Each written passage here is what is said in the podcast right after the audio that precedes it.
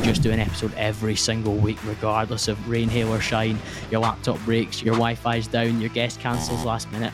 My Sunday episode is still going up regardless. Colin Campbell is a Scottish podcast host who chases peak performance in both his career and in fitness. I'd ended the relationship, and my self talk afterwards was pretty brutal. You're such a bad guy, you've hurt somebody, this is terrible, you're incompatible with people because of how hardworking you are, how driven you are, and I started to beat myself up quite a lot. Now I've not leveled it off to an extent where I've lost my edge. I'm much more compassionate with myself.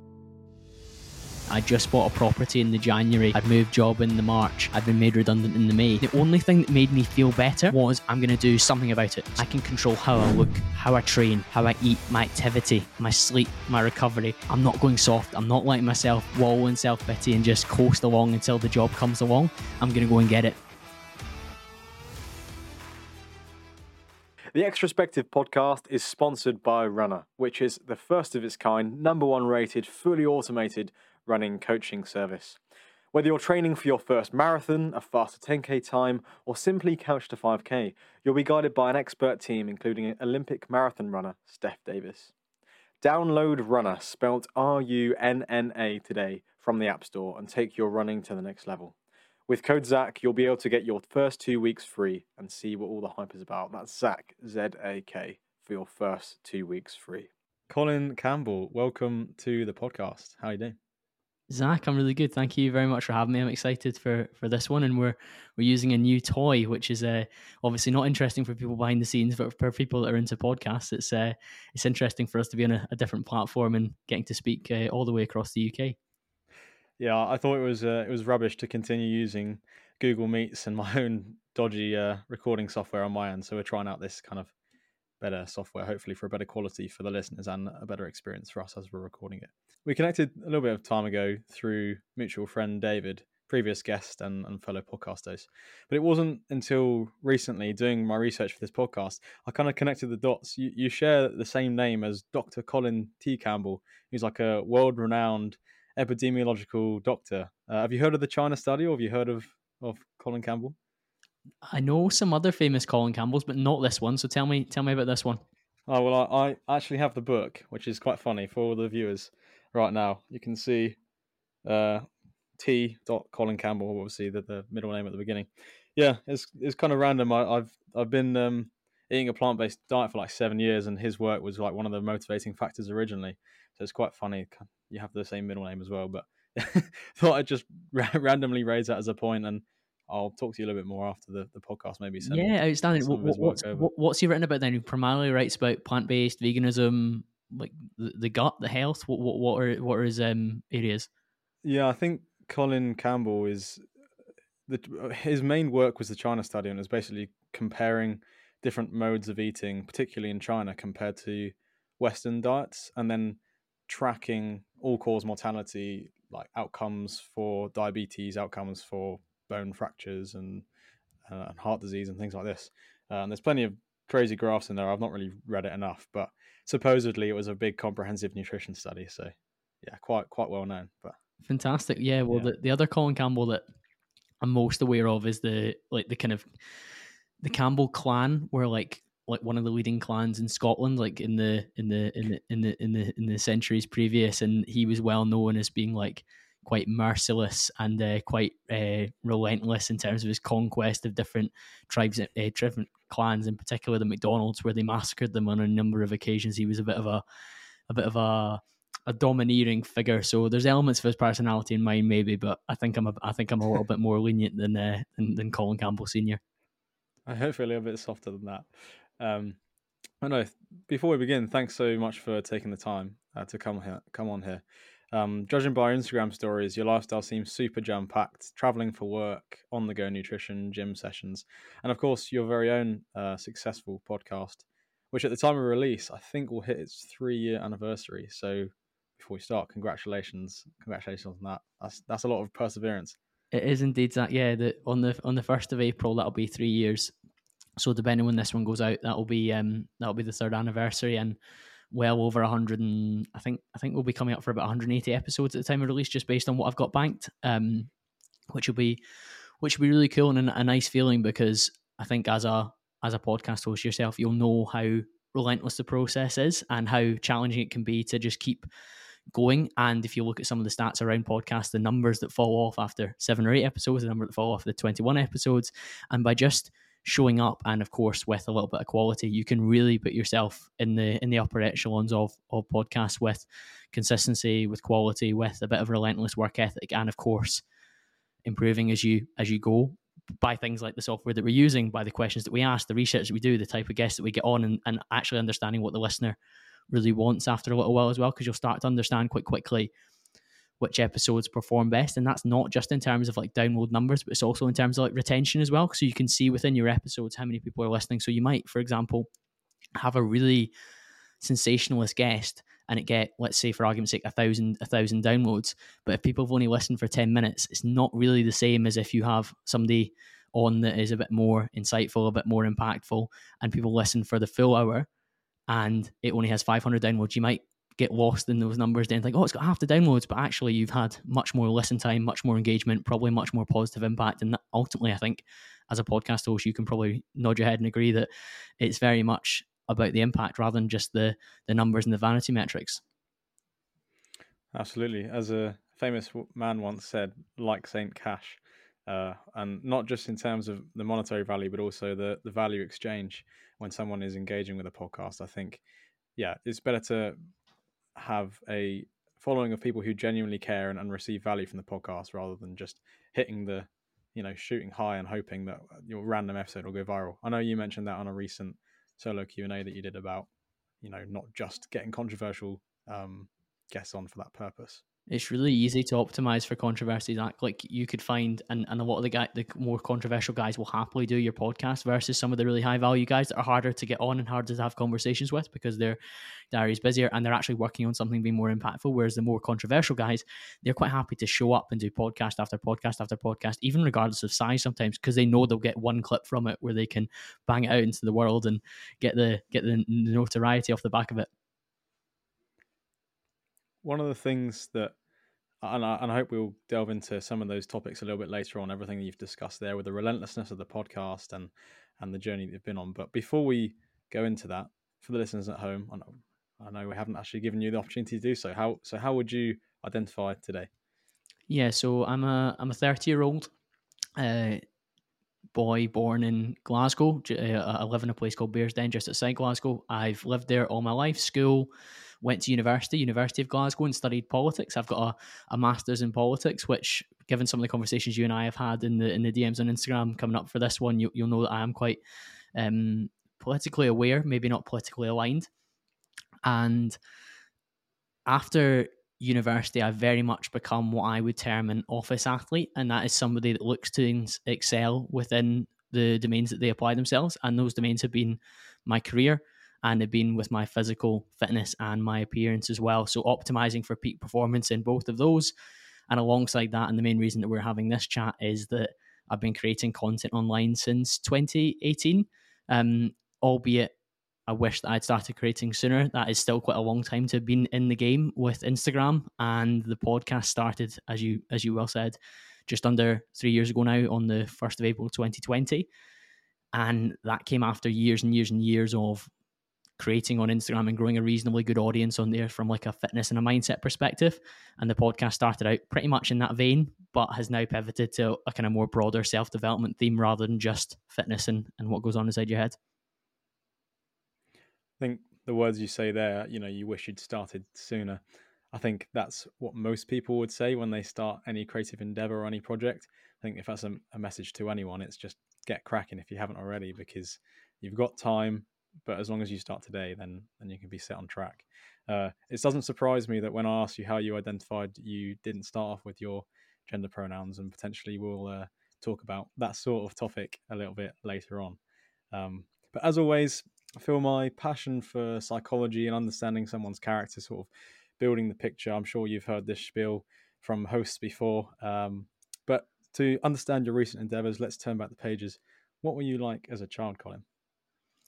as a child, I was pretty quiet, pretty studious, um, albeit not like massively academic, but like relatively hardworking because it was it was placed a lot of value on that within my within my family. Mum and dad very much wanted me to do well in school, to be in the in the top set for maths and English or whatever else you were at, at, at primary school. I was pretty sporty, but not particularly talented in any shape or form. I actually come from a, a, very rich footballing heritage. My my grandpa played for for Rangers Football Club and is one of the top ever goal scorers for them. But the talent did not make its way through my mum to me, and uh, I wasn't particularly good at football at all. And my main sport growing up was actually rugby. And it was rugby that introduced me to the gym as well at the age of 15, where we started doing strength conditioning. So, as a kid, um, not massively confident. I think a lot of people now that see me online think I'm very confident, very self assured, very to a point sometimes um like, like almost too self assured in, in, in the domains that I apply myself in.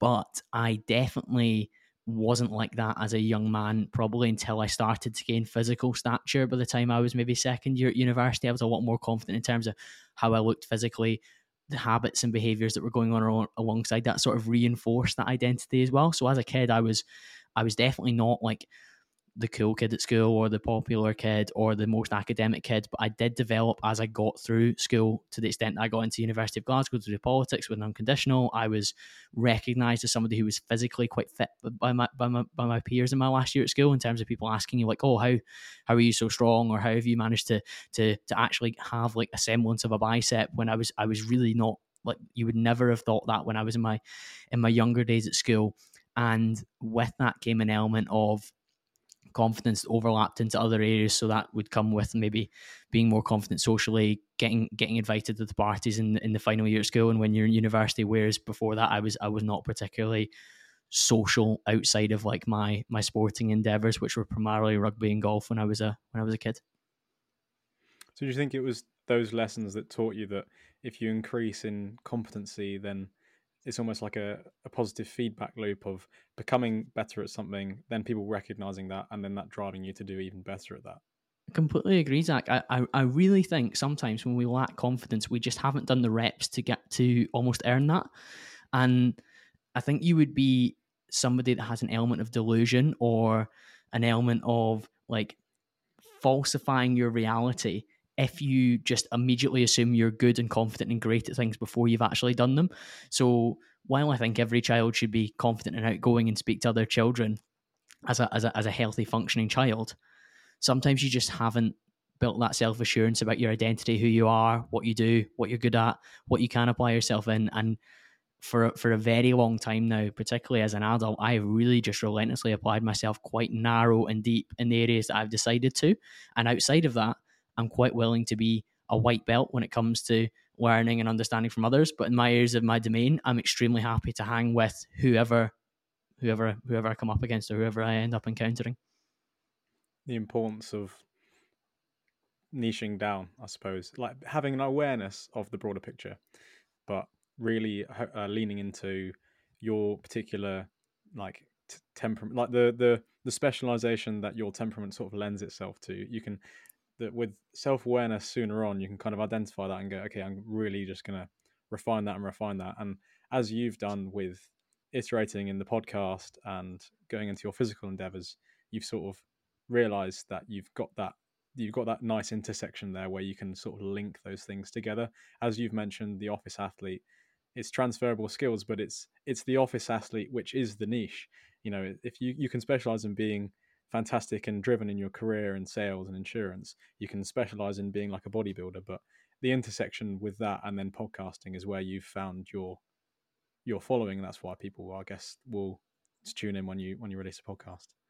I think um, you're right. Yeah, I would I would agree with that, and I, I, I do think there's an overlap in terms of personality traits that enable you to be good at those things. So, an element of low levels of boredom with the same thing over and over again, high levels of conscientiousness, low levels of neuroticism as well. So I'm not particularly volatile. I'm, I'm pretty mellow and pretty measured, and I can just go and go and go. Of course, I, experience highs and lows, but not on like a on a radical um, scale or a, a, there's not a huge delta between like my most happy and my most down and i definitely think that helps with the activities that i applied myself to where you do sometimes experience external factors which could move you along that spectrum and along that and, and, and along that experience and maybe move you quite significantly but I think there are elements of my personality where I'm predisposed to be good at particular things, but of course that comes with its downsides as well, and you need to be hyper aware of them, work on them where possible, or just don't expose yourself to the elements where they're like super super bad. So like while I do a podcast, I am not like massively creative. Like I couldn't come up with the next type of podcast that was radically different from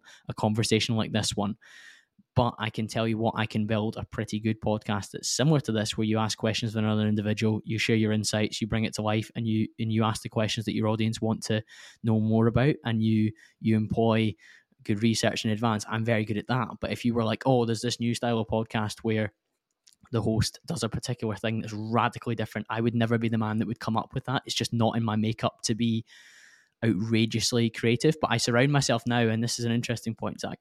I surround myself now with people who are much more like that, and I benefit off the back of that. So people who maybe lack some of my traits, but I dial into some of their more creative traits. So you mentioned David. I think David's much more outside the box than I am. But then I've said to David, I'm much more relentlessly consistent than him on the the kind of bo- the boring stuff where you just do an episode every single week, regardless of rain, hail, or shine. Your laptop breaks, your your Wi-Fi's down, your guest cancels last minute. My Sunday episode is still going up regardless. So like we both bounce off each other, and I definitely think surrounding yourself sometimes to fill in those weaknesses with people around you that can sometimes help you or like bring you on or spark some ideas for yourself. And in my case, it has been very helpful. I think uh, whether it's temperament or whether it's different views on different topics, we have to ensure that we don't rabbit hole too much and become too much in an echo chamber. You know, having that circle of people that can almost act as checks and balances on our weaknesses and our blind spots that we don't quite understand is, is obviously very important. On the topic of uh, personality and temperament, you mentioned that you went into studying politics often people that study politics, I mean, I currently study a joint politics and economics. Uh, I'd, I'd, probably say that they're more disagreeable. You know, they have more to more to share, more to be principled about. And I mean, for me personally, it was probably because I'm interested in human behavior and that search for truth. And I mean, if I'm, if I'm honest, it probably is also I like debating people and winning. uh, but what was it that led you to study politics at, at uni? I think sometimes when you look at your childhood and what you enjoyed during that period, it can sometimes be an indicator of what you might want to do in adulthood if you were completely free of all your shackles and all your social norms and all the pressures around you. And in my early to late teens, I wanted to be a journalist, in particular a sports journalist. And when I was playing rugby, my team would play on a Sunday as a junior team, and on the Saturday, the men's team would play in the first division in Scotland at an amateur level, and I would go and write the match report. And so I was maybe 15, 16 when I was doing this. And of course, you're starting to think about what am I going to do when I finish school. And in school I went to, which was uh, a, a public school, not not not a not a private school, there was still a huge focus though on everyone that was remotely academically intelligent going to university. That was the funnel. That was where you were to go, and that was very much where I was due to go, just based on a relative level of intelligence and a, and a pretty um, pretty keen um, interest from my parents to push me academically. And when I was in these press boxes writing match reports, I was asking the other journalists, in particular the ones that maybe wrote for actual newspapers rather than just the local paper and the and the rugby club website, which I was doing. Oh, what what should I study? What should I what should I get involved in? And almost all of them, to a man and a woman, in some occasions, said to me that you should not do a journalism degree um, so there was a journalism degree at Strathclyde at the time, which is a, uh, the the kind of second university in Glasgow, and a lot of people were obviously going to do that. But they were saying that if you do a journalism degree and things change, then you are almost stuck on that particular path. So they said, do if you, you do a a, a, a, science, a social science degree where you do a lot of writing and then you show your written ability, and then if you're still interested in journalism, you can do your journalism on the side through articles, websites, blogs, whatever. At that time, it was probably even more limited. This is like 20, 2008, 2009. And that's what I did. I basically went to the University of Glasgow to do a, a politics degree with the intent of showing that my written skills were excellent in a domain where you're given huge amounts of information. You have to distill it down into an argument. But that I would pursue my journalistic passion on the side of it and write newsletters and match reports and interviews on the side to build up a portfolio. So when I finished, I, w- I could get a job at university or, or sorry, a, a, newspaper afterwards. But funnily enough, and thankfully I, I, chose politics. In my, I think it would have been my fourth or fifth week at university in uh, late 2010, the Glasgow Herald, which is the biggest kind of newspaper in, in Scotland, made like 50, 60% of its staff redundant and pretty much went just with freelancers. Now, the, the printing press at that time was declining. If we look at 2023 when we're recording this, it's pretty much entirely dead in terms of actual staff within newspapers who consistently write. Most of the time, they've got columnists that show up one or two days a week who are either celebrities or, or, or, or well established writers or authors it's not really a career in the same way it was then. So I'm quite glad I made the choice to do a politics degree and show that I could take in this vast amount of information, write write clearly, articulate my ideas, rather than maybe just specializing in in journalism.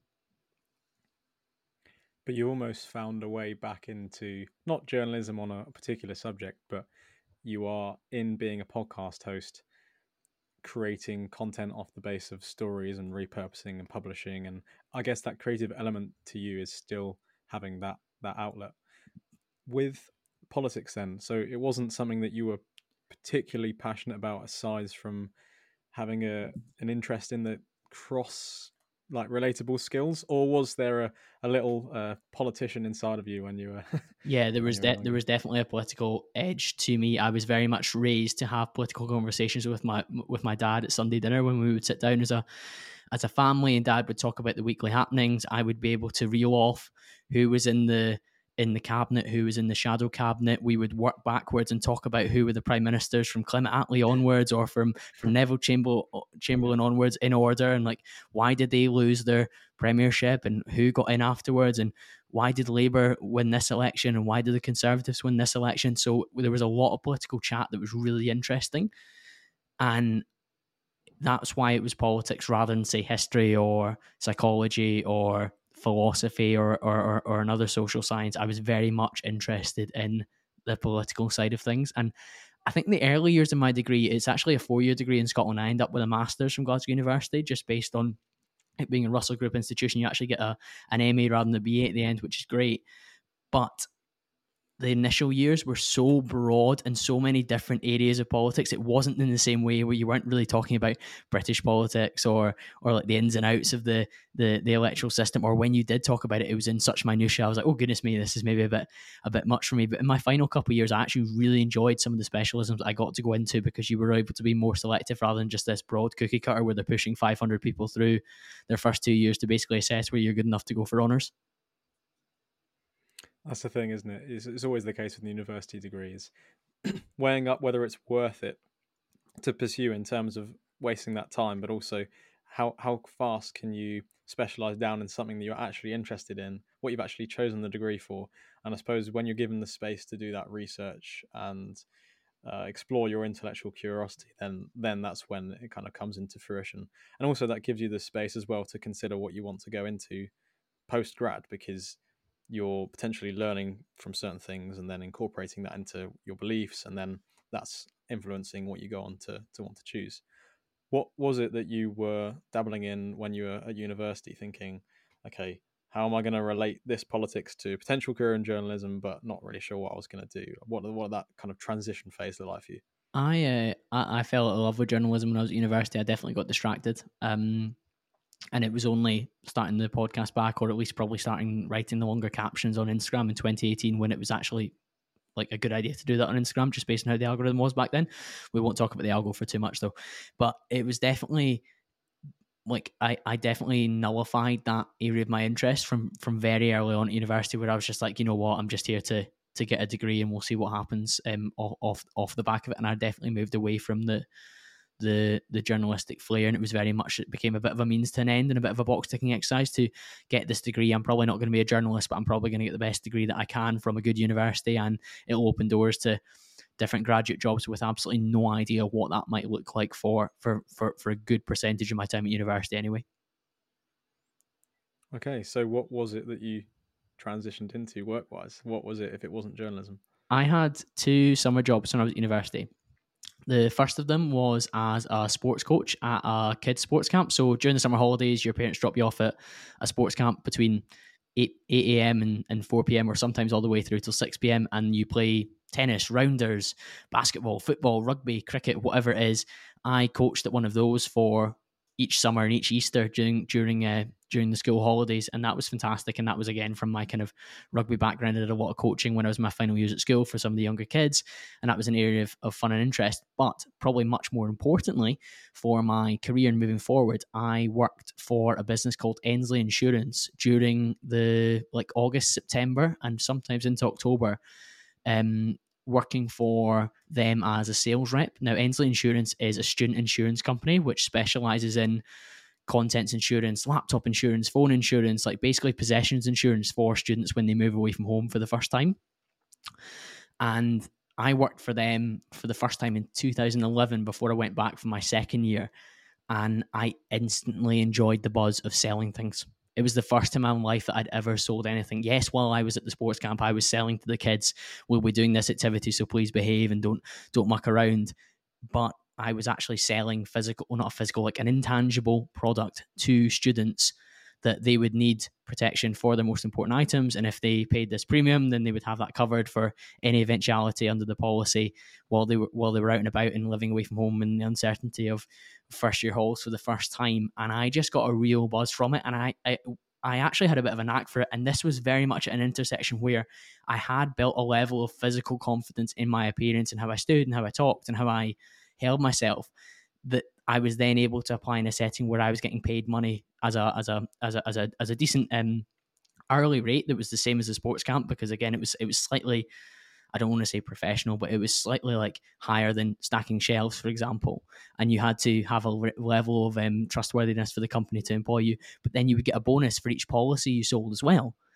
And I was like, oh, this is a bit of me. Like I can get paid my early rate that's similar to what I get paid at the sports camp, which which is pretty good money. And I, I managed to to shovel some of that away and, and save it.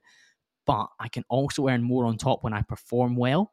And that just set off a lot of things in my mind where like if I can be good at this job, I can earn more money and I also get the fulfillment of like closing the deal and the excitement of that too, which was I don't want to say like a drug, but it was very like very stimulating indeed for me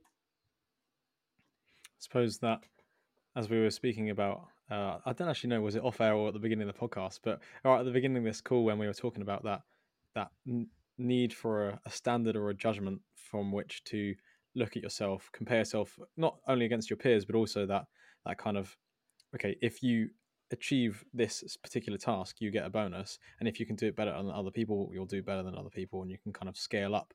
And I suppose these are where the parallels are emerging between the work that you're putting into your physical health and the routines there and, and really driving yourself upwards and also then stepping into this career where if you put in more work than other people and i'm not always going to you're not always going to compare it against others but also against your previous self but then you can take that then then, then step up which i think it's oftentimes we're not reminded of that enough and I think that causes a lot of problems because we don't know where we stand with regards to those standards in work practices. And I think having that is obviously going to fuel your particular temperament in, in the way that we spoke about earlier with being particularly hardworking and stuff.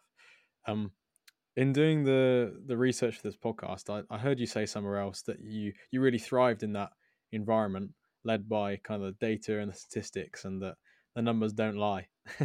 when you're trying to put a deal on and someone you make the sale it's a big sale and of course then that's an objective good measure of what you've been doing. But where was room for then the sort of understanding and ethical side in that time of your life or were you purely driven by the sort of harsh sort of self-judgment of just continually trying to get better and better at this thing of of selling insurance? Yeah that's that's a really interesting question I think um, the company that I worked for, while it was heavily sales focused and target focused, in each event that you went to in that in that area when it was face to face, back in back in those days, you were incentivized to sell really well. But Endsleigh was like very much founded on being like student led, um, and all our sales tactics. While of course there was an element of like persuasion and matching and tonality and all these things that I employ now in my corporate career and I employ when I actually teach others within different organizations to to sell better as well. There was a fundamentally underneath it was it was needs based and it was consultative. So while you were an 18 year old student, Zach, that I was I was talking to about what have you brought with you to university, what do you really care about, what's your budget like to replace these things if the worst did happen, like how much like how much student loan do you have and all that kind of stuff, like to understand your situation.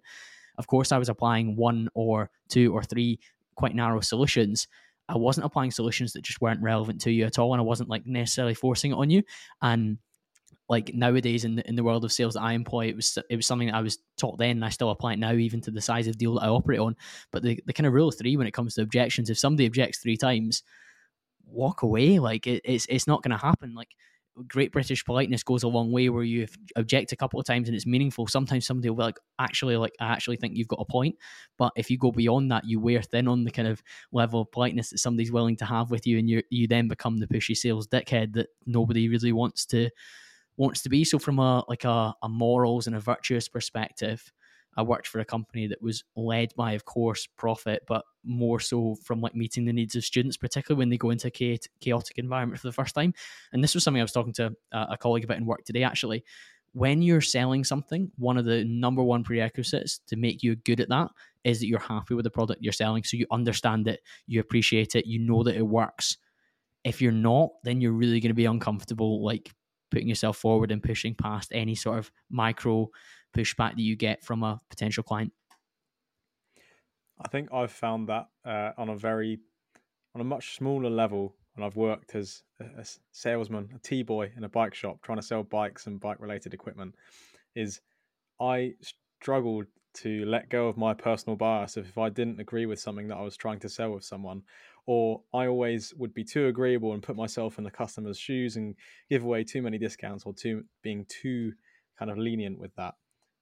In terms of your own relationship, like with yourself, so when you're driving for these sales and you're you're kind of looking at yourself in the mirror as like I'm, I'm trying to do better and I'm trying to push for more more a more aesthetic physique or a, a, a bigger bonus or a higher sale as you're kind of pursuing this career.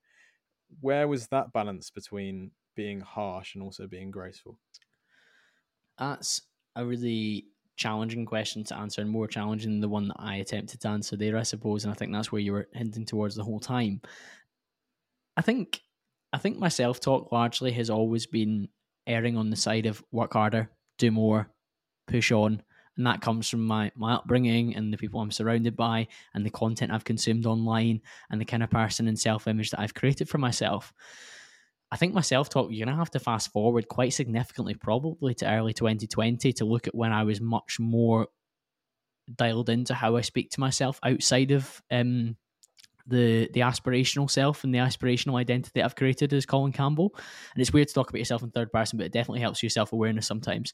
But I started journaling in probably March 2020. I'd actually um, I'd ended a relationship in January 2020 um, with with my girlfriend at the time, and my self talk afterwards was pretty brutal to be honest because I'd ended the relationship. I'd I hadn't hurt somebody in terms of doing anything bad, but I just I just didn't like them the way that they liked me, and I didn't see a future for it, so I pulled the plug. And that talk that I was giving myself in terms of like, you're such a bad guy you you you've hurt somebody this is terrible you like you're you're incompatible with people because of how hardworking you are how driven you are and some of the things that you're focusing on and started to beat myself up quite a lot and i also realized that when i was when i started trying try journal with like a blank page i was like oh my god some of the stuff i'm writing is like really self-critical about aspects of my personality without recognizing that there's maybe an upside to them particularly an upside that people had told me about including people i dated before they liked being around those elements of my personality in terms of bringing them on and supporting them and being like uh, a really powerful figure for them to, to to work alongside rather than like domineering self that I was maybe talking about myself as in a, in a, in a post breakup mindset. And when I started to journal using the six minute diary where it had really clear prompts both in the morning and in the evening, it was much clearer for me to articulate what the best version of me would be, what a good day would look like, what a successful good deed was during that day. What are the things I'm grateful for? What are the things that I recognize about myself that I can improve on? And the language was how will I improve rather than what do I not like about myself and what was terrible. That's that it was it was very important to reframe those. So my self-talk, I would say throughout most of my life has been or, or most of my life when I've been like in the kind of space where I've been trying to self-develop and improve and build a body and build a business, uh, build a career, it's been quite relentless. But now I've I've I've not I've not leveled it off to an extent where I've lost my edge. But I'm much more compassionate with myself in the morning and in the evening when I'm checking in on how I'm shaped. And I think when you do it in those periods of time in particular, you are without any other input. So the phone, the music, the podcast, the conversations, you are with yourself, your pen and paper in your bed. And you just have to empty what's in your mind. And I think those either they they bookmark your day, so they bookend your day, sorry, so you start your day with your intentions and how you see yourself, and you end your day with how the day went, your intentions, the areas to improve, and what you want to achieve in the in the future as well. And that has massively helped me in being a little bit less harsh on myself because sometimes I'll get to the end of the day, like I'll write down all these things that I've done that were positive for myself and for others around me, and you're kind of like, oh well, actually, I'm not this relentless robot box ticking animal that maybe some people might think I am and I'm not selfish. Like I, I am willing to to to try and bring others up, up up alongside me. I'm a big believer in a rising tide raises all ships. I want to dwell on this point just just a little bit more and just think about like from your perspective. You know, we've spoken about the how compassionate you are with yourself uh, in in the beginning of the even at the beginning of the day and at the end of the day. But then when it's time to go, it's time to go, and and kind of being able to switch on and off and distinguish between the two and, and sort of strike that balance. Speaking more broadly, especially uh, as I know you're you're politically minded and you're probably looking at kind of current culture, what do you think is the general trend now with people where you see them going in a particular direction and what would be your recommendation to to what you see so like if for example if if someone is trying to strike this balance between being too compassionate or too judgmental how would you how would you do so? Do you not think the vast majority of people are probably a little bit too compassionate with themselves at the moment? They give themselves too many excuses. They give themselves a lot of buys and, and leeway in terms of whether that's physically with their training or with their with their diet and the things they put in their body or with the level of effort they put in as well. Like the whole diet starts Monday crowd, or oh, I was too busy to train, or that won't fit within my lifestyle, or oh, I'm not too fussed about what's happening at work at the moment. I'll just coast.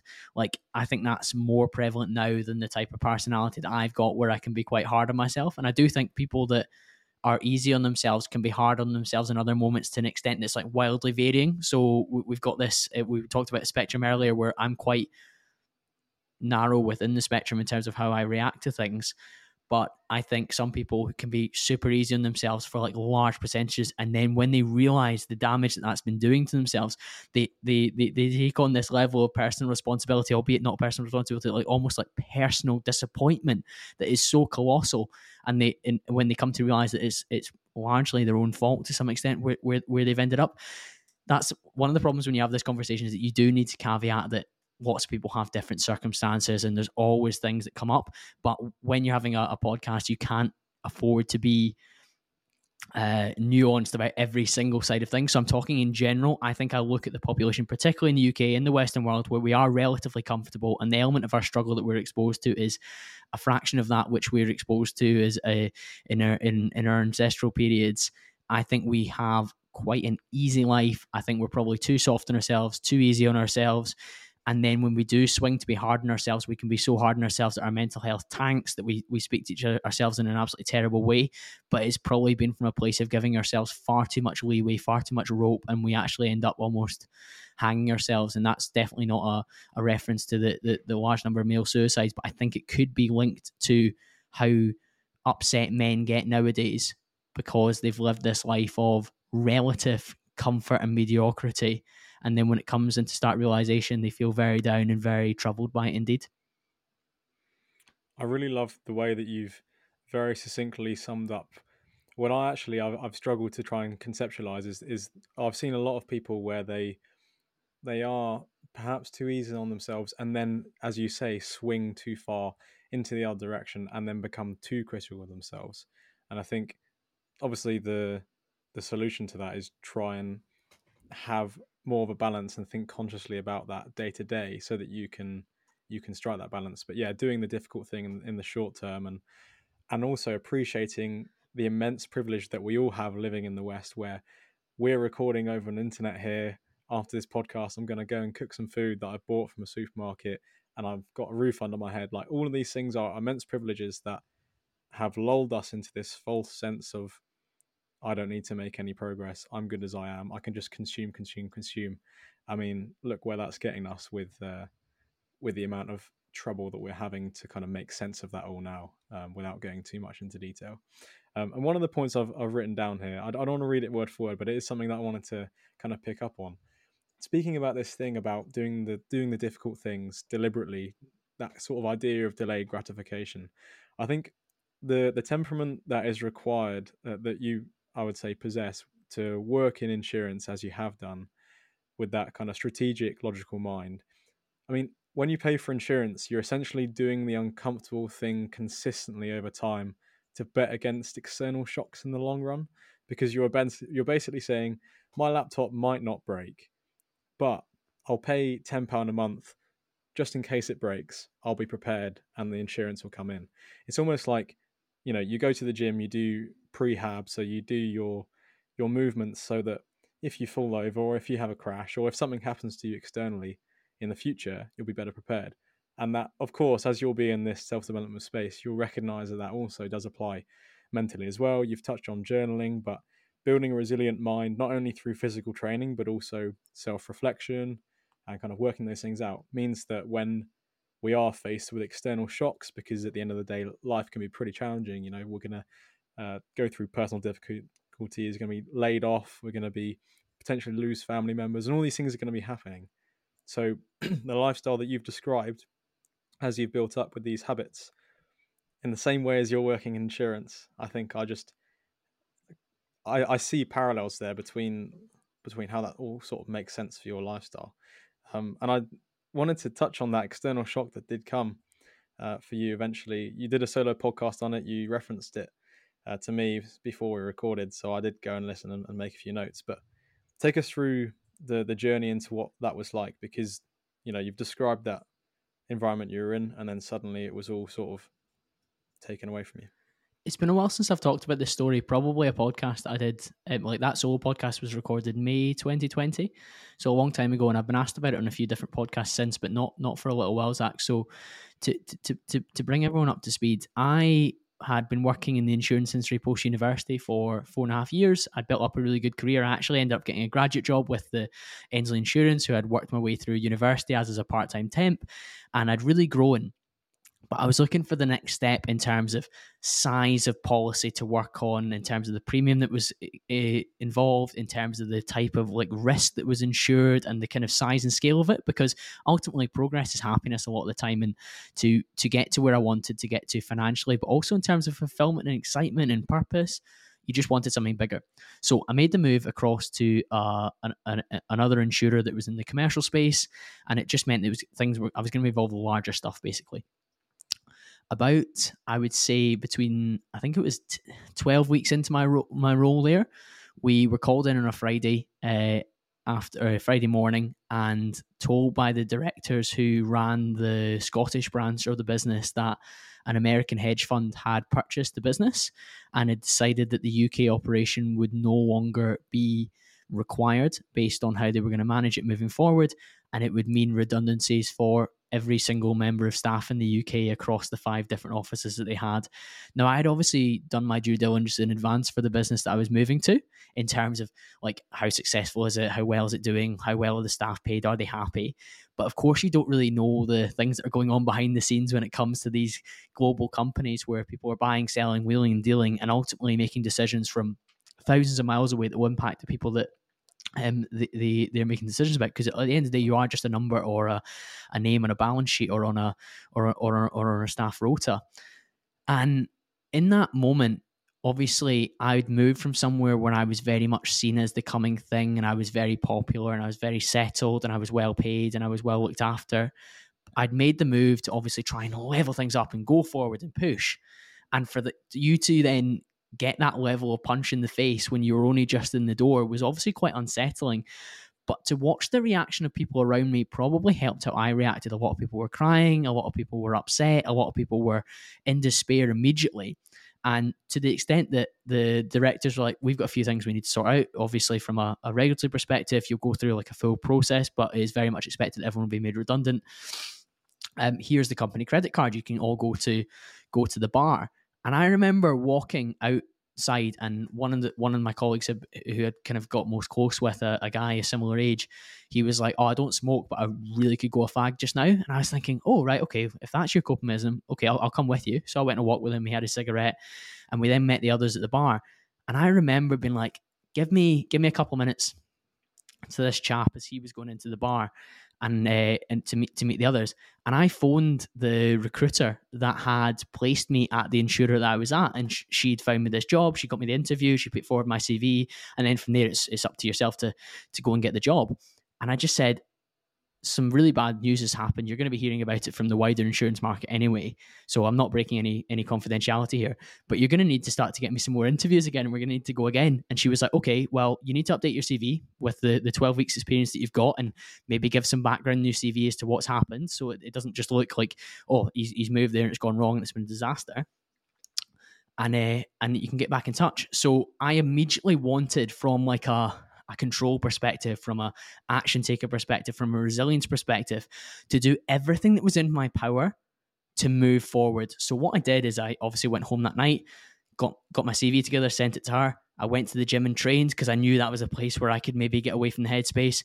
I spoke to my my mom, my dad, my uh, my brother, and my girl, my my girlfriend at the time, and just like recounted that I I genuinely am not that worried because I feel like I'm high enough value, particularly I've just been through a recruitment process. I felt quite settled. But also like you just need to know your worth and do everything that you can to control to get yourself in a position where I can get another job as soon as possible. And while I was young and I felt talented and I felt like I was a valuable asset, there was obviously going to be a chance I might not get immediate work. That wasn't the case. I managed to end up in and a really good job at, at the world's biggest insurance broker off the back of it. So actually almost a step up in terms of where I ended up. But it was all about that reaction period where I just felt like the last thing I wanted to do was go and drown my sorrows with these other people who many of them are excellent professionals, but they've been rocked by this news and they couldn't see the wood for the trees that this short term upset and grief and whatever else sometimes people need that and i completely understand that but i'm not i'm not wired in a way that would allow me to wallow in my own self-pity during that period and the only thing that made me feel better was I'm going to do something about it, something, even if it's futile, even if it's just sending my CV, my updated CV to this lady, at least I can take some form of action to move forward to the next step. One of the other things that I did, and it wasn't necessarily just from a point of distraction, but it was from a point of focus because I was going to have this redundancy period where you basically were, were, were, were paid in full, was I booked a, a, a men's physique photo shoot um, where it gave me a focus to be like, right, you can diet as hard as you can for the next however many weeks and then you'll have a photo shoot at the end of it. So i think i gave myself like eight weeks. I, like for those that don't know me I, I, normally stay within striking distance of like the most frighteningly lean condition possible and i, I, I cut around like a, a, fairly low body fat anyway. But everyone that has ever dieted to the most extreme points or done a, done a show or, or shoot of some sort knows that the final weeks are the hardest because your body fat is so low your calories are low your expenditure is so high so I was like, you know what? I've never really pushed it as far as that, and I and documented it other than like when I've been going on holiday to, to Ibiza or something like that, and wanted to turn up shredded. But I really, really wanted to have this focus while I was doing my job search as something alongside it because I wasn't going into an office because there was no no work to do. So I was like, right, okay, I'll just really push myself with this particular domain as well. And again, now I'm almost like reviewing it and talking about it again. It was just another way for me to be like, what can I control? I can control how I look how I train, how I eat, my activity, my sleep, my recovery, and I can control how I feel in this job search in terms of I'm, I'm working towards something. I'm not going, I'm not going soft. I'm not letting myself wallow in self pity and just coast along until the job comes along. I'm to go and get it. And I appreciate some people like, oh, it's a bit, it's a bit psycho, a bit heartless. Like, why didn't you just like like have a pint with your your your your your, your, colleagues and the and, and sit with them. I went and sat with them. I just had a diet coke because I was I was I was thinking. I couldn't stop thinking about what I'm going to do next. I didn't want to think about oh, this is really sad. And I did, like consoled everyone around me because that was the right thing to do. That was the masculine, positive role model that you could be, even though I was one of the junior people in the office. And I truly believe that that experience was quite funny to test myself and test my resilience because I have lived a relatively sheltered life. I'm from a middle class background in a lovely suburb just outside Glasgow. I come from a, a two parent family where we've been very settled, very loving, very well brought up. But when you do come up against hard things, the things that you've done in your life to prepare yourself and be a well adjusted, strong person, well, they kind of bounce off you a little bit. And touch wood, that's one of the hardest things that I've been exposed to. And a lot of people, one of their biggest fears is losing a job, being financially destitute.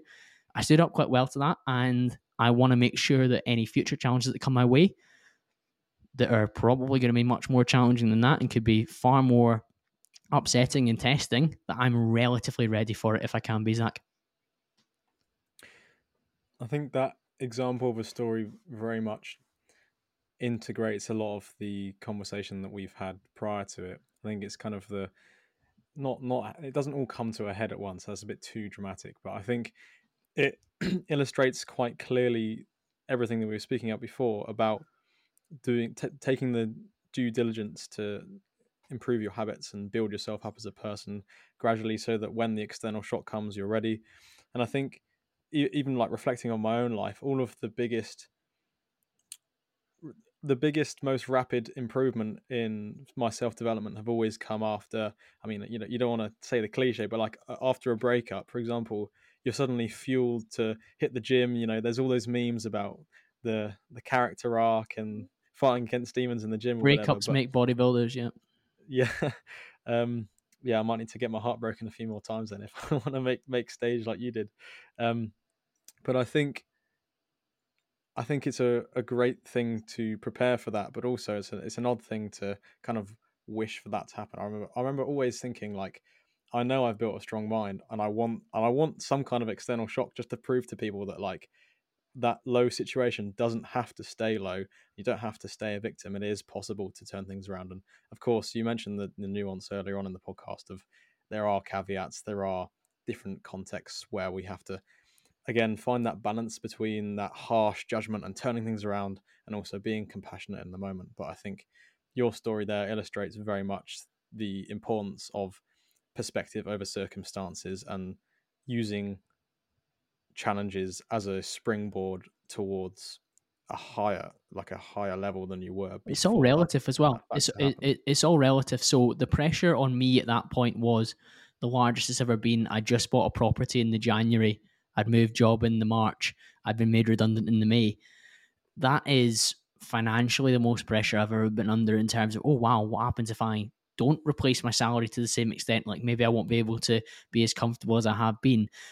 But you might end up with somebody that is in a much worse situation. Maybe they just bought a property or just had a child as well. So my situation was easier than some of my colleagues that I was sitting alongside that were going through the same situation. But I just knew that I could react in the best possible way that Colin could rather than comparing myself to how others reacted. I just aimed to try and be the most resilient and strong version of myself for myself, but also my family because there's a massive pressure. Like the ripple effect, something that's not spoken about often enough. Like sometimes when you go through an element of, and I don't want to use the term trauma because I'm not traumatized by experience, but an element of challenge or difficulty, you don't realize how much the people around you who really cared about you can be affected as well. And I recently interviewed a, a gentleman called Suhit Amin and Suhit was diagnosed with cancer at the age of 16 and he he was visibly moved but not to the same extent his mum and dad were because he he knew he was like I've looked at the numbers like I know I'm going to have this length of chemo.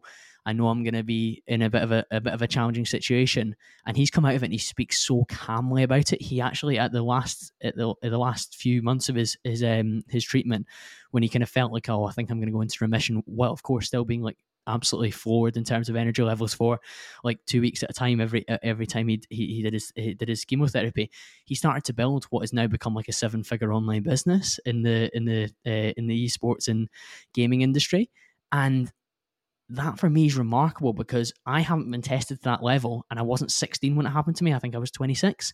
So there's there's always people you compare yourself to and think about in terms of like how rock solid their mindset is and how much harder their challenges were that they faced. But all that we can do is prepare ourselves to be as well well uh, aligned and powerful and strong as we can be when the challenge does come, regardless of how hard that challenge is, whether it's a cancer diagnosis at the age of 16 and potentially terminal, all the way through to to, to, to, to losing a job or even on a smaller scale, like having a, having a breakup or something like that. It could be anything. Look forward to unpacking that story myself. I'm recording with Sir on Saturday. So amazing. Uh, yeah, hopefully um, can live up to the incredible job I'm sure you did. I need to listen to your your episode shortly as well. Um, but one of the topics that I wanted to pick up off off the back of that, it's a quote I saw from a random Jordan Peterson clip from like a lecture he did literally last week, and it was like you can't take something seriously if the consequences aren't serious, and that quote sprung to mind when you were mentioning the varying severity of the consequences of not finding a job in that scenario. And it also ties into the discussion we had earlier on how we can have too much comfort and that leads us to take inaction because there is that lack of consequence. And so if the if there aren't serious consequences for inaction or if there aren't serious consequences for not getting a job then you won't take the job application process seriously. Like it's it's a it's a level it's a level game. And so perhaps even in uh, Suhit's situation as you've um, alluded to there it's almost because there are he's in a very serious scenario. Therefore, he's taken it seriously afterwards to rebounce from that and go and, and be even more driven. So it kind of fuels that if you can have the right mindset towards it. So I don't know. I think I I just saw that all tied together, so I had to uh, had to verbalize it on the on the spot there. Um, and I, I suppose it, it, it does tie in quite naturally to another large thing that happened in all of our lives three years ago, around the same time as you started this podcast. But we were talking about how big setbacks can really affect an individual and how you kind of bounce back from that. So, how did the whole lockdown affect your mindset? And given everything we've we've spoken about about you know setbacks and resilience, what were your thoughts on it all? I started the podcast in like during the first lockdown. So I was recording during the March. I, th- I, think I think for argument's sake, let's say lockdown was called on the sixteenth of March, um, for, from memory, and we ended up in a situation where it was initially like I think like a, a six weeks. I think everyone everyone spoke about. In those first ten weeks, I was recording as many podcasts that I could. I was training in my living room. Uh, with a, a, dumbbell and some some uh, a kettlebell and some bands that I'd got, and I very much just looked at it as very much as much as possible business as normal, just on a different domain or a different venue. So my training was in my living room rather than the gym. My work was in the house rather than the office, albeit I had been a field based, home based worker for the four and a half years before I moved to the insurer that went uh, went bust, or sorry, got bought over. Um, it it was. it, it was a challenging period in that socially you didn't have the opportunity to break up your day in that way. And in those initial 10 weeks, I very much was pretty much adhering to the guidance, albeit I refused to not go out more than once a day for my walk because at that point I was like, okay, I disagree with that uh, quite, quite, quite strongly. Um, I went for a run with my dog as his exercise and then a bike ride for mine. And, you know, my parents were a bit skeptical about that, but being outside on your own, you know, as not as long as you're not affecting other people. Yeah, I agree. Exactly. So even at that point, I was kind of seeing some holes in in the guidance, but um, wasn't pushing back particularly. So, yeah, I, th- I thought it was a challenging period, and you were you locked in, but I was quite enjoying what I, how I was spending my time. Albeit I wasn't able to go to the gym and see people, I was still training and moving my body and feeling good and working relatively hard. I wasn't placed on furlough. I think it would have been a very different conversation if somebody like me was placed on furlough because I'm somebody that really responds quite well to routine and the purpose of feeling like I'm I'm I'm really doing something. And while the podcast was was starting at that stage, it wasn't of a a level where it required the level of input that it does now where if somebody was like, "Oh, Colin, you're you're going to get paid eighty percent of your salary, and you can just do the podcast full time for for a few weeks until this uh, this virus is under control," but okay, cool. Like I could like I could definitely fill that time. But at that stage, it was still relatively relatively new, so there was like uh, it was very much just uh, the basics that were happening. But no, it was it was a it was an initially challenging period in terms of what was happening globally, but individually I felt okay in those in those early stages. I just um like did all the things that I normally do, but just on a slightly different scale, albeit you do lose some of your identity in terms I was the guy that would go to meetings in a suit, I would go to the office, I would close deals, I would have conversations with finance directors and managing directors at their office. I would then spark my white monster and drive to the gym and train hard and take photos for Instagram and uh, talk to my story about um, how I was fitting all into my day and the food that I was eating and the training that I was doing and the things that I was doing. It, yeah, there was a, an element of, oh, you've lost a little bit of that.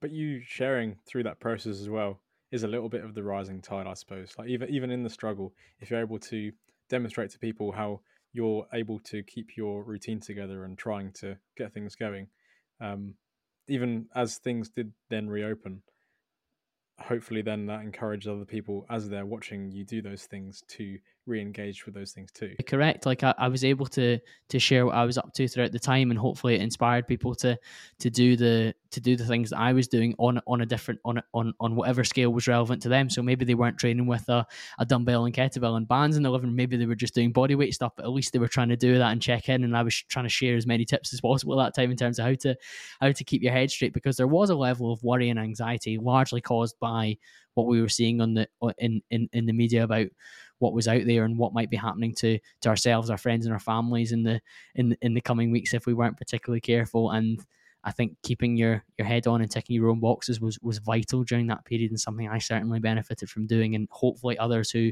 saw that that's what I was doing would have it, it, even one or two people if, if if they decided oh well he's still managing to tick the main boxes he cares about I'll try and do the same then that's fantastic. Especially as we kind of re like connected closer with the people that we follow online. I think it did become a, a level of accountability. We had run 5k and donate 5k. We had all these like water drinking challenges, and obviously people kind of engaged um, through that medium.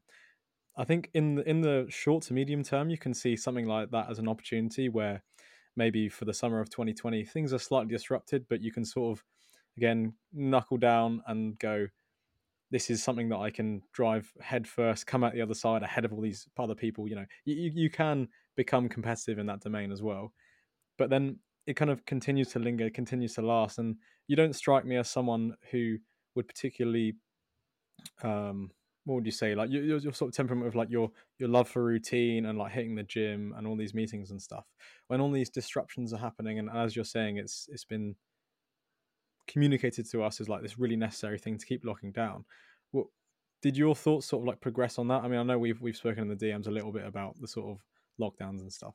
I was um, extremely disagreeable pretty early on when it came to things like masks, social distancing, exercise, particularly outdoor exercise and started to push back pretty hard in terms of quite openly not adhering on my on my Instagram to some extent as much as I could. Particularly the employer that I had at that time was probably a little bit more strict than the one that I have now. So um touch wood anyway. And I yeah, I was training at a garage gym and I was showing that I was doing that with a couple of different friends. I was having friends over to watch the football games that were being played behind closed doors, but being shown on on TV, and we were coming over for food and, and enjoying that. And I was I was I was fine with people seeing that as well. I was I was dating quite a lot as well because, like I, would said, I was recently single in the in the January. Um, and I started to do all the all the walking dates that everyone got, got themselves involved to. But obviously, those lead to lead to dates in your house for having dinner and having somebody over. And I was completely fine and calm about that because I quite quickly realized that the virus itself was largely benign for the vast majority of people.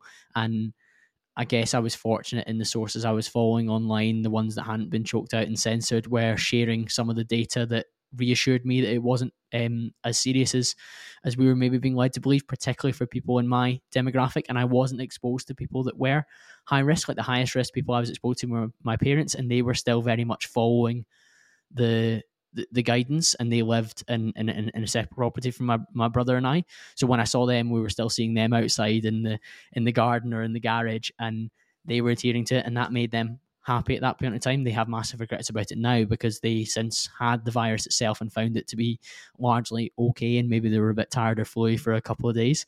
Much like when I, I first got the the first variation, the kind of Wuhan flu in uh, in November 2020, and I was a bit tired and groggy. I did isolate. I like like I think when you're ill, you would stay inside anyway, or you wouldn't meet up with people anyway. So like I followed the guidance in that sense, but I was largely okay. So at that point, I was quite reassured that I don't necessarily think I need to adhere to the guidance to the letter. So I lived my life as much as possible normally within obviously the constraints that certain things were closed that you legally just couldn't go to.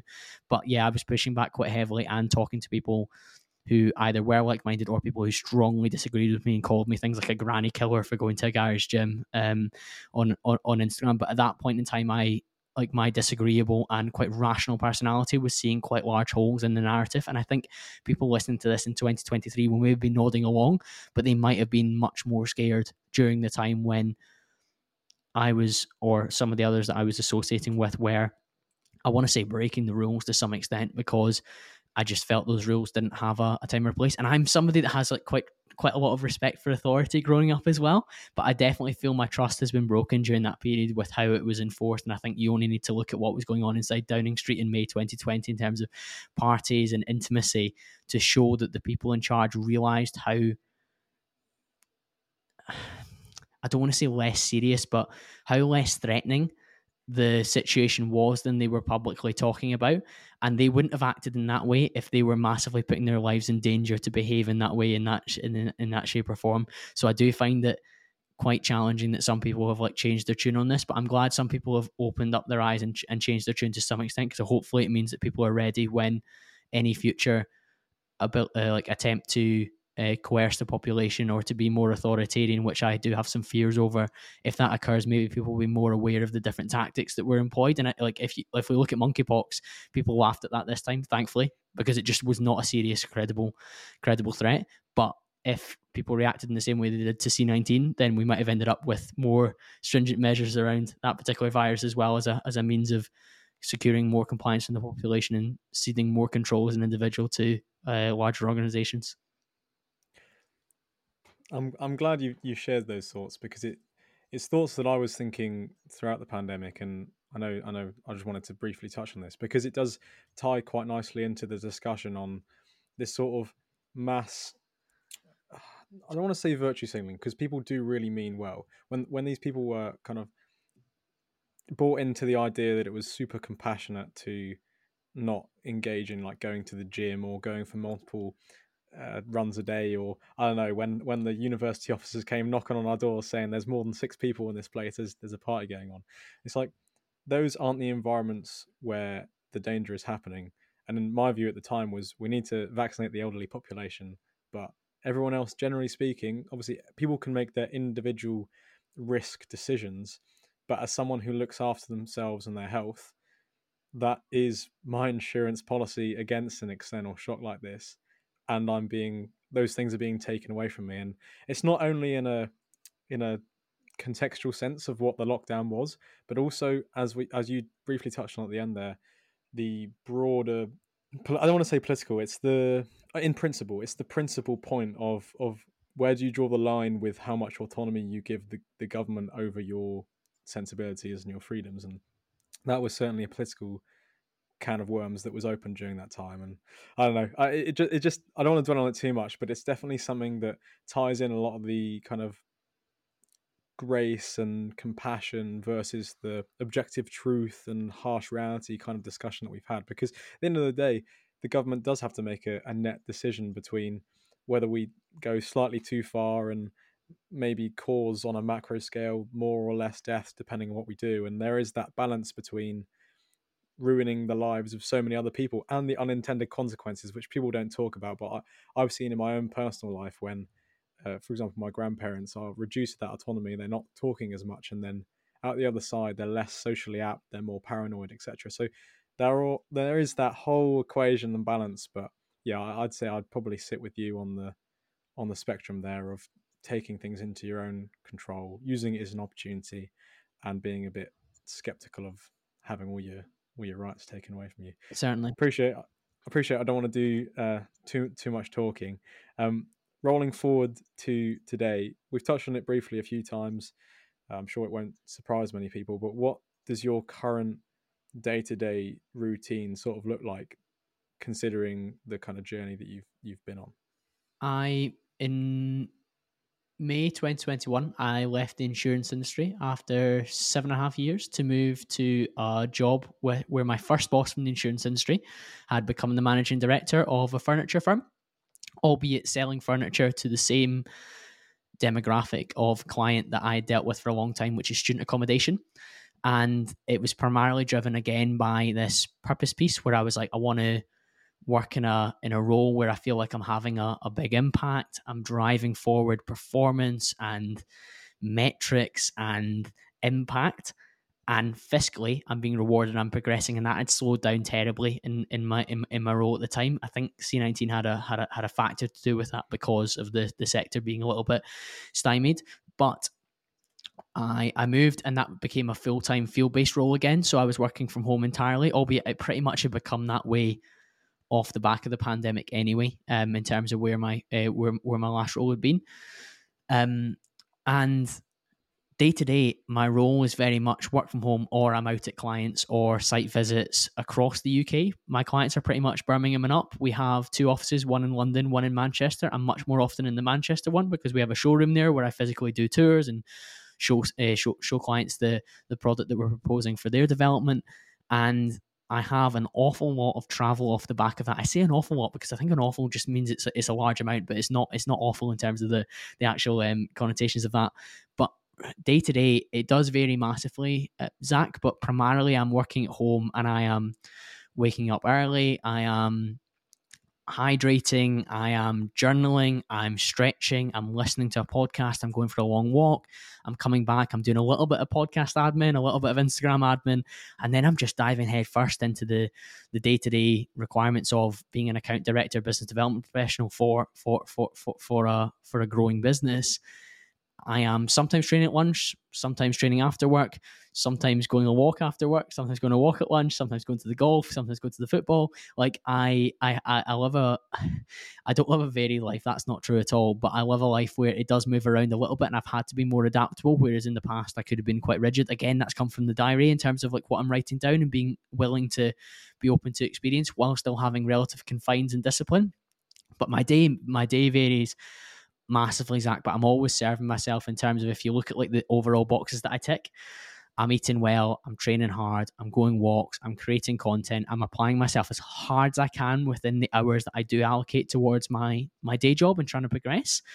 And I'm just trying to feel fulfillment. And of course, within that, I'm trying to be social, trying to be a family man, trying to be a good brother to, to, to my brother. I'm trying to be a good friend to the people that I spend time with. I'm trying to network and, and speak to inspiring individuals. I'm trying to listen to both preparatory podcasts for the ones I'm going to interview, but also podcasts that allow me to level up as well with some of the some of the brightest and best minds in the in the world as well. So it, it does vary, Zach, but all within a relative domain as we've talked about. I like to go narrow and deep, not wide and shallow. It's all about nailing the the non-negotiables and around that allowing space for creative flow and input, and also, like, I guess the variance in the days, as you've as you've mentioned. Which I don't know. I think a quote I really like from Dan Koe is, "If you don't have a routine, you'll be assigned one." And uh, assigning yourself a routine is not an easy process. I mean, it's been a, lot, a long process for you, kind of expand, experimenting with different things, seeing what works, coming across journaling. But I think struggling towards that and then having something which works sustainably, excuse me, is far better than just you know stumbling through life and seeing what pops up and acting spontaneously all the time. But of course you do need to schedule those moments in because that's where sometimes the the best things can happen. i believe so strongly that discipline equals freedom. And if i've not been disciplined then i can't be free. I can't be spontaneous. And if i haven't ticked those main boxes i find it very difficult to allow myself enough rope. And that's with somebody that's worked on trying to be more spontaneous and embrace that it just doesn't sit well with me. If I can't be present in the task or the activity that I'm doing because I've got other things that are left undone and I haven't done them, that for me is the only time I feel anxiety. I am not an anxious person, particularly. I'm not a particularly nervous person, but those are the moments where that that feeling comes up. That feeling that I can like I can most closely compare to a level of anxiety or nervousness comes when there are things left undone that I said I would do and I'm unable to fully embrace the moments that I have decided to do at that point in time and that and that's a terrible experience. So if that's going out for dinner with your friends but knowing you've got a to-do list as long as your arm that you procrastinated on during the day that for me i'm like that's all your fault colin. Why did you not just do the thing that you said you were going to do when you were going to do it? Why did you get distracted? Why did you end up scrolling instagram or voice noting your friend about the night out that you were going to have tonight because that was going to happen anyway just wait for it and do the thing before it and allow yourself to really embrace the the, the, the evening. But again, that's an insight into how my how my head works sometimes. Zach. And uh, I'm smiling because this is all this is all hitting too close to home, and and I'm sure it, it might well do for for some of the listeners too. I think that what you're describing is, uh, and correct me if I'm wrong, is essentially the the trust that you have with yourself and compromising the trust that you've worked so hard to build. Because through those disciplined habits, you know that if you say that you're going to do something and then you make that promise to yourself and you fulfill it, you sort of build that self confidence and, and self trust. But then when you start to compromise that, you start to question and doubt whether any of the things that you, you know, you start to go, oh, am I ever going to achieve this thing because I've failed on all these other things where I couldn't back up what I said I was going to do. So your identity is everything. It really is, and the actions that you take reinforce the identities, and that's very much a, a James Clearism from Atomic Atomic Habits. Like the things that you say you're going to do, when you do them, that reinforces the type of person that you would like to be or you say you would like to be. And if you don't do that, then you have no real right to say, like, oh, I'm a hard worker or I'm conscientious or like if I say I'm a podcaster, I probably need to produce some good podcasts.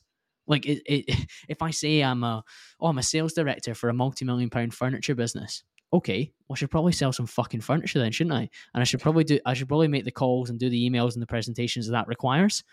And when you assign those kind of labels to yourself, doing things that back that up just make you feel great and it creates momentum, it creates routine, it creates habits, it creates all these things that need to happen for us to authentically and truly feel what we say that we are. And that for me is is such an important value, like feeling comfortable with who I've described myself as. When you ask me to introduce myself, office athlete who tries to pursue peak performance in in in, in the domains that he applies himself in. I don't hold myself up as a as a as a as a, karate champion because I've never done it. I've never applied any effort towards it. It would be ridiculous if I thought I was going to be able to do that. In the same way that you see some people like, oh, I'm a I'm a loving father. Okay, when was the last time you you you really showed support and love for your kids? Because you see some people who are like maybe workaholics that say stuff like that, and you think, oh wow, that's not great. And I've had guests on the podcast who have said that they've gone through periods where they've had to be like, oh, I say I'm a family man, but I'm really maybe I'm not living in alignment with those values. And I think that's a very challenging thing to shine on yourself at times, but equally a very important thing to do because then you can change it because you're like you're only one day away from making a change and starting to do things differently and, and moving towards this direction that you really want to move towards. You just have to take the step away from where you were going that maybe wasn't what you wanted to do. Taking action, which is the hashtag you like to use on uh, on all the posts on Instagram regarding regarding your podcast, we've spoken about it briefly. You've had three years building up gradual success to the point where you are now, and you mentioned their kind of contentious topics and being able to speak at work and all of these things. Uh, and it's something that I anticipate I'm going to face in future, particularly if I pursue the career as a clinical psychologist. There are lots of things that you can and can't say that might be potentially I don't know, cancelable or you've got to fit a certain line. So, how do you strike the balance between articulating what you believe to be the truth, but also doing it in a way that is sensitive to the potential repercussions of that? It's an extremely hard balance to strike. And balance is something that I think a lot of people like, particularly in the fitness community on Instagram, are like balance is bullshit. Like don't like don't look to be balanced. But I think the term is perfect for this particular topic. I think as much as possible, you just need to c- cover conversations that you feel compelled that you need to have. Now, during the the C19 stuff, while I was showing on my Instagram that I was pushing back and maybe not adhering strictly, I wasn't necessarily vocalizing that I think it's a I, I think it's a sham like I wasn't I wasn't vocalizing that because I I actually I hadn't been able to articulate it perfectly at that point in time. I could say some things that I felt, but until something's really well enough formed, you shouldn't necessarily just throw it out there. I think that's when people increase the risk of cancellation or increase the risk of putting their foot in the mouth when they haven't quite thought through an idea well enough to post out to the public anyway. Have the conversation with a friend, work on how you articulate it, how you say it. Be open with your viewpoints with the people that really matter to you in, and I hate this term, a safe space. Then at least you give yourself an opportunity to work on how you do that. And then if you want to unveil that to the public, fantastic. Equally, I had guests on who I agreed with about some of the things that I find challenging in today's society. And while I didn't necessarily come out and say my viewpoint entirely, I asked questions which probed. I said, "Oh, I can see where you come from on that." In the same way that we we just we discussed C19, and while I I went off on one in in, in some direction, you were saying, "Like I, I agree with large elements what you said, in particular to this." I don't think you gave yourself enough rope there to to, to hang yourself and get yourself in any trouble. Although I don't think that's a, a, problem nowadays, I think most people now see it for what for, for largely what it was a, a massive overreach and overreaction to to what what what was a problem, but what is what was an over accentuated problem. I think when it comes to having potentially contentious topics and contentious uh, discussions. I think as much as possible allow the guest to do the talking and to hold themselves up as an expert. And I think by you giving them a platform should not be a cancelable offense. Like you should be allowed to have pretty much anyone on your podcast and it not be something everyone be like, oh my god, that's disgraceful. I saw a lot of people um, gave a, a, Scottish podcast called James English a lot of backlash for having Katie Hopkins on his podcast. Now, Katie Hopkins is a very divisive figure. She said them things which a lot of people disagree with. She said them things that you might agree with as well. And I think that's quite important to not necessarily allow yourself to completely cancel an individual based on one or two things that they said, or even 10 things that they've said, because they should still be allowed a voice unless they're doing what I would call hate speech or calling for or inciting violence. Then I think people should be allowed to explain their views as well. And this will be an interesting example from a political perspective. Around the time when I was going to university, it was actually my final year at school, the, the BNP, the British National Party, were seeing a massive resurgence in the UK, and Nick Griffin was an extremely popular figure with a lot of people who ended up voting UKIP and for Brexit, but were not what the BNP were, which was largely a group of racists. So Nick Griffin was allowed to go on Question Time, and it was aired on a Thursday night to millions of people on the BBC, and his ideas were held up for scrutiny for all to see with another wider panel, and he was largely bodied and bullied and made to look ridiculous. And since then, the BNP has fallen into freefall. Is uh, to an extent where it is, it, is, it has no political power in the UK of any means to speak about. Now, the lesson from that for me is that you exposed his ideas to debate, to discussion, and then subsequently to ridicule and dismissal. So if you have a real problem with somebody's views, unless they're calling for genuine violence and like, like unspeakable things to happen and verbalizing that and, and trying to incite that, I think they should be given a platform to discuss and a, uh, and somebody to push back and have a conversation and understand more. And you might find there's some points they make that you're like, okay, I can see where that comes from. But then there might be other points where it literally destroys them. And that's fine. That should be allowed. And I think that's it. that is the most healthy element of it. Equally, I haven't had that many people on the podcast who I disagree with, but I've had some people who maybe others would find contentious that I've allowed to have a platform and have a discussion, and people who maybe disagreed with that person beforehand would have found elements of common ground with them, while of course finding elements they disagree with, or they found elements where they just really disagree with them fully, but they've given themselves a chance to listen to that other viewpoint and be like, you know what, I gave him a try, still not my cup of tea. I think he's, I think he's this and that, and we and we move on from there. But it's it's a very difficult balance to strike, Zach. But I think as a podcast host, be guest led. But once you've formulated some of the ideas and you feel like you're in a position where you can verbalize them and you won't get yourself in in too much trouble, then speak forth and uh, don't bite your tongue. I think that's a, essentially a commentary on the the importance of nuance. Is just being able to distinguish where someone says something correct, even though the body of their thoughts may not be so correct or favorable, and also the importance of throwing a terrible idea into the realm of good ideas to let it get beaten down. Because uh, one of the quotes I saw somewhere was like, you know, you can take Andrew Tate off Twitter, but the idea and the philosophy that someone like that represents will just be filled by someone else that is equally as contentious. And again, someone like him or someone like, I don't know, someone else who's been cancelled from online, Donald Trump, I don't know they represent. There's a reason why they've gained that notoriety. For me, you can kind of draw comparisons, and I really do not want to go off on a tangent here. But if you look at the reason why the Nazi Party rose to fame, wasn't just through Goebbels' propaganda campaign. It was because they they spoke something into existence which there was an underlying sort of tension within the people that were complicit in that. It wasn't just that they were all being manipulated. And I think we need to understand that the ideas and the people need to be able to speak rather than being cancelled so that the better people can come along and kind of rebuttal them and and, and show them for, for who they are, I suppose. So Agreed. Yeah.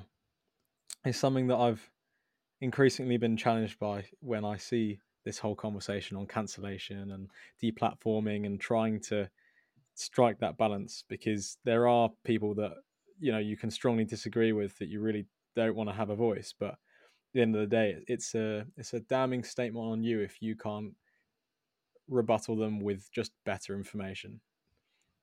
And then you know if people are common sense and reasonable enough you'd hope that they would then open their eyes to that i suppose. But that's our job as podcasters is to bring forth better ideas, new ideas, increase the the flow of v- valid knowledge and expertise, and hopefully increase the, the correct information and be a, a, part of the, the correct team of, of truth and, and understanding. Um, didn't mean for that to so well like kind of bring bring the episode to a close, but um, before I finish, where does the future lie for Colin?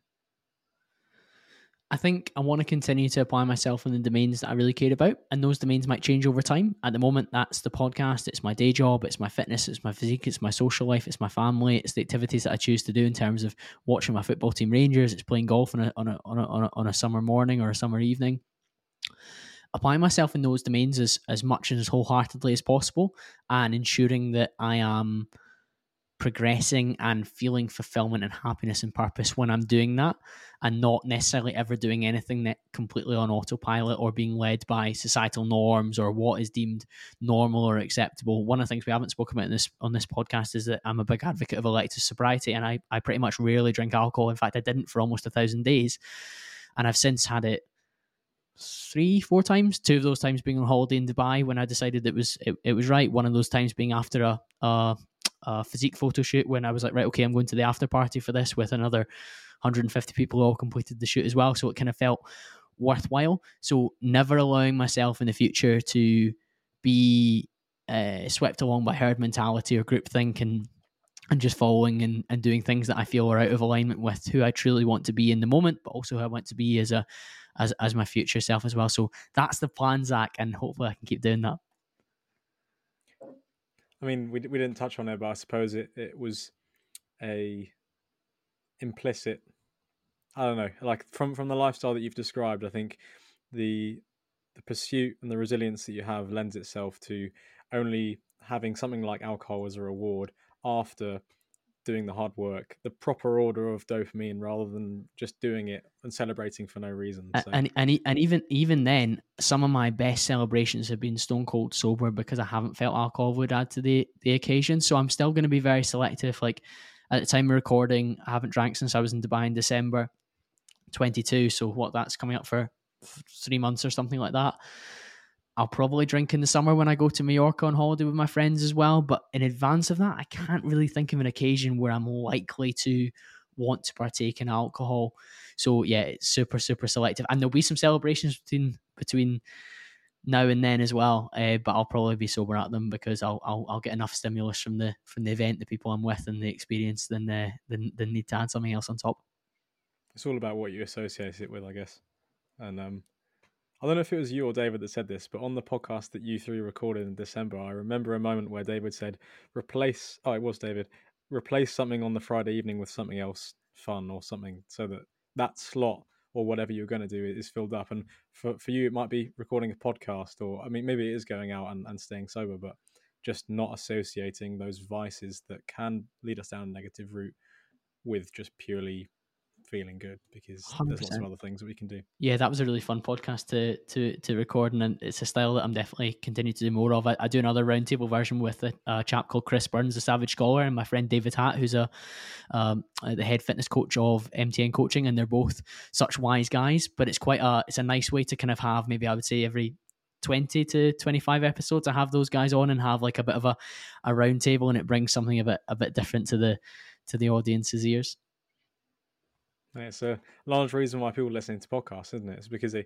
they like to feel like they're part of a discussion. And even if it's not providing any value or providing any miraculous story, if you're just listening to a few blokes chat rubbish, it's sometimes that can be quite a nice thing to kind of switch off to. But yeah, keep, keep it up. I, I absolutely love what you're doing. And um, I hope to someday be 170 episodes in and, and garner the same successes as, as you've gone on to enjoy. And I wish you all the best. If people somehow haven't checked you out since seeing this title, uh, do the same as I always do at the end of the podcast. Where where can people find you? Yes, if uh, if they want to connect with me on Instagram, it's col.cambro, C-O-L dot Cambro, C-A-M-B-R-O, or if you're on LinkedIn, it's Colin T. Campbell. And wherever you're listening to this, you'll be able to find Cambro Conversations, which is my podcast. So search for Cambro Conversations and, and let me know that you came across after hearing me have this this great fun chat with uh, with Mr. Zach right here. Thank you very much, and yeah, goes with my my recommendations as well. So thank you for recording today. Really enjoyed it.